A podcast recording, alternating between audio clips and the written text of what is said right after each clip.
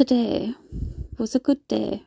Today, I stayed home and made food. I was all cosy with a hot water bottle and cups of tea, talking to loads of my friends.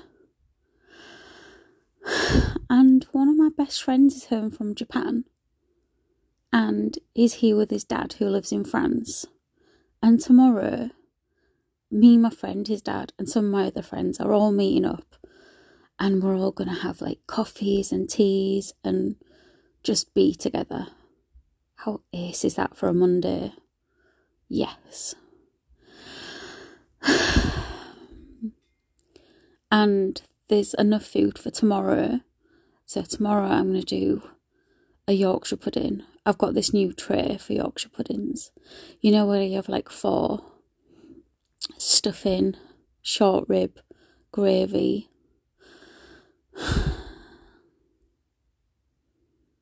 I love a Sunday. Spoke to my mum. Just so much good stuff. Happy Sunday.